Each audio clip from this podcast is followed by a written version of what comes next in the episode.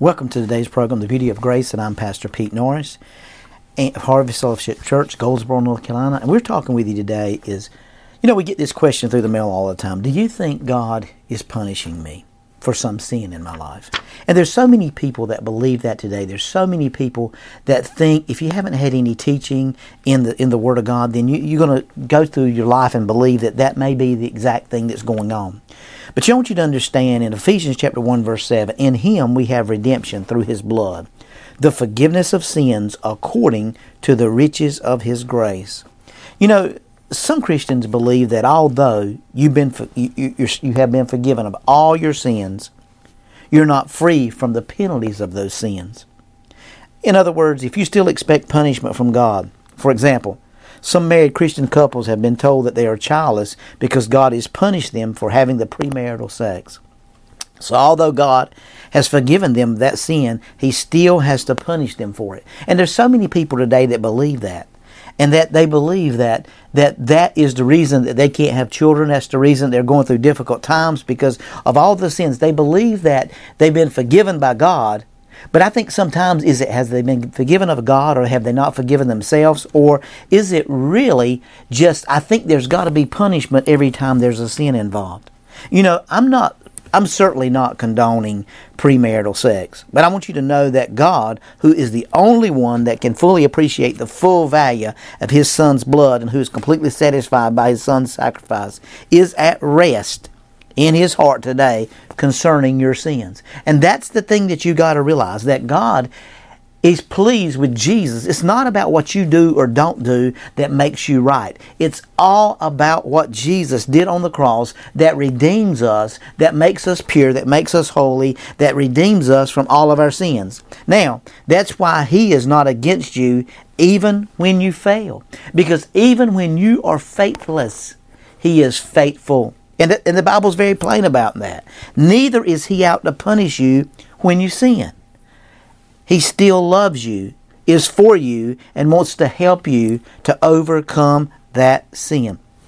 But I want you to understand something that in the Old Testament, the blood of bulls and goats could only cover sins and not take them away. You can find that in Hebrews 10 and 4. But the blood of Jesus is not like the blood of animals, for by one sacrifice, the eternal blood of the Son of God has forever removed your sins. You know, 103, Psalms 103, verse 12 said, and cleansed you of all unrighteousness.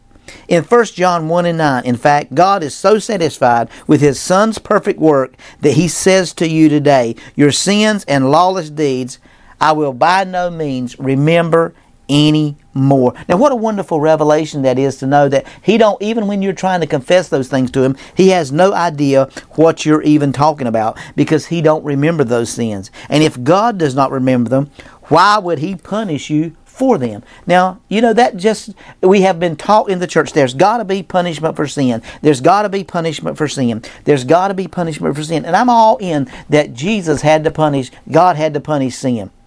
But he did that through Jesus Christ. Brother and sister, you have redemption through his blood, the forgiveness of sins according to the riches of his grace, because Jesus' work is complete. All your sins have been completely forgiven. And complete forgiveness means that the penalty of your sins can no longer fall on you because they have already fallen on Jesus on the cross. Now, what a wonderful revelation that is to know that the blood of Jesus has redeemed us from our sins. And because the, our, our sins fell on Jesus, we no longer have to carry the burdens of those sins.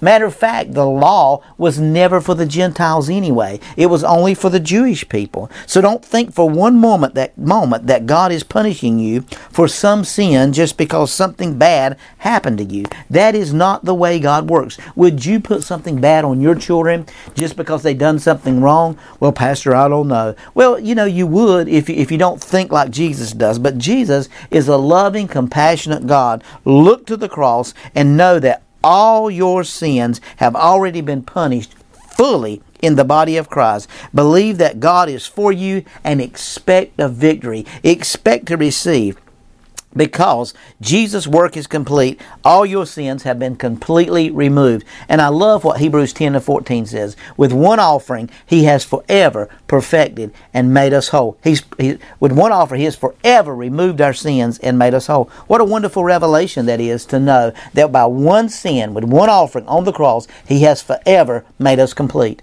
And that's the wonderful thing about the blood of Jesus. And that's the wonderful thing about Jesus dying on the cross and, and being crucified and dying. See, in, in Matthew chapter 16, verse 24, he, said, he told disciples, he said, Take up your cross and follow me. Now, he was not talking about come and let's go win the world. And even though he was talking about that, what he was saying is, I want you to, guys to follow me to the cross. I want you to follow me to the death, and I want you to follow me through the resurrection. He was completing an avenue of teaching in the revelation and understanding of the wisdom of God that God was trying to bring them to a place that they could understand the fullness of who God was and that they knew that the blood of bulls and goats only covered their sins, but Jesus cleansed them and made them whole. That's the beauty of grace.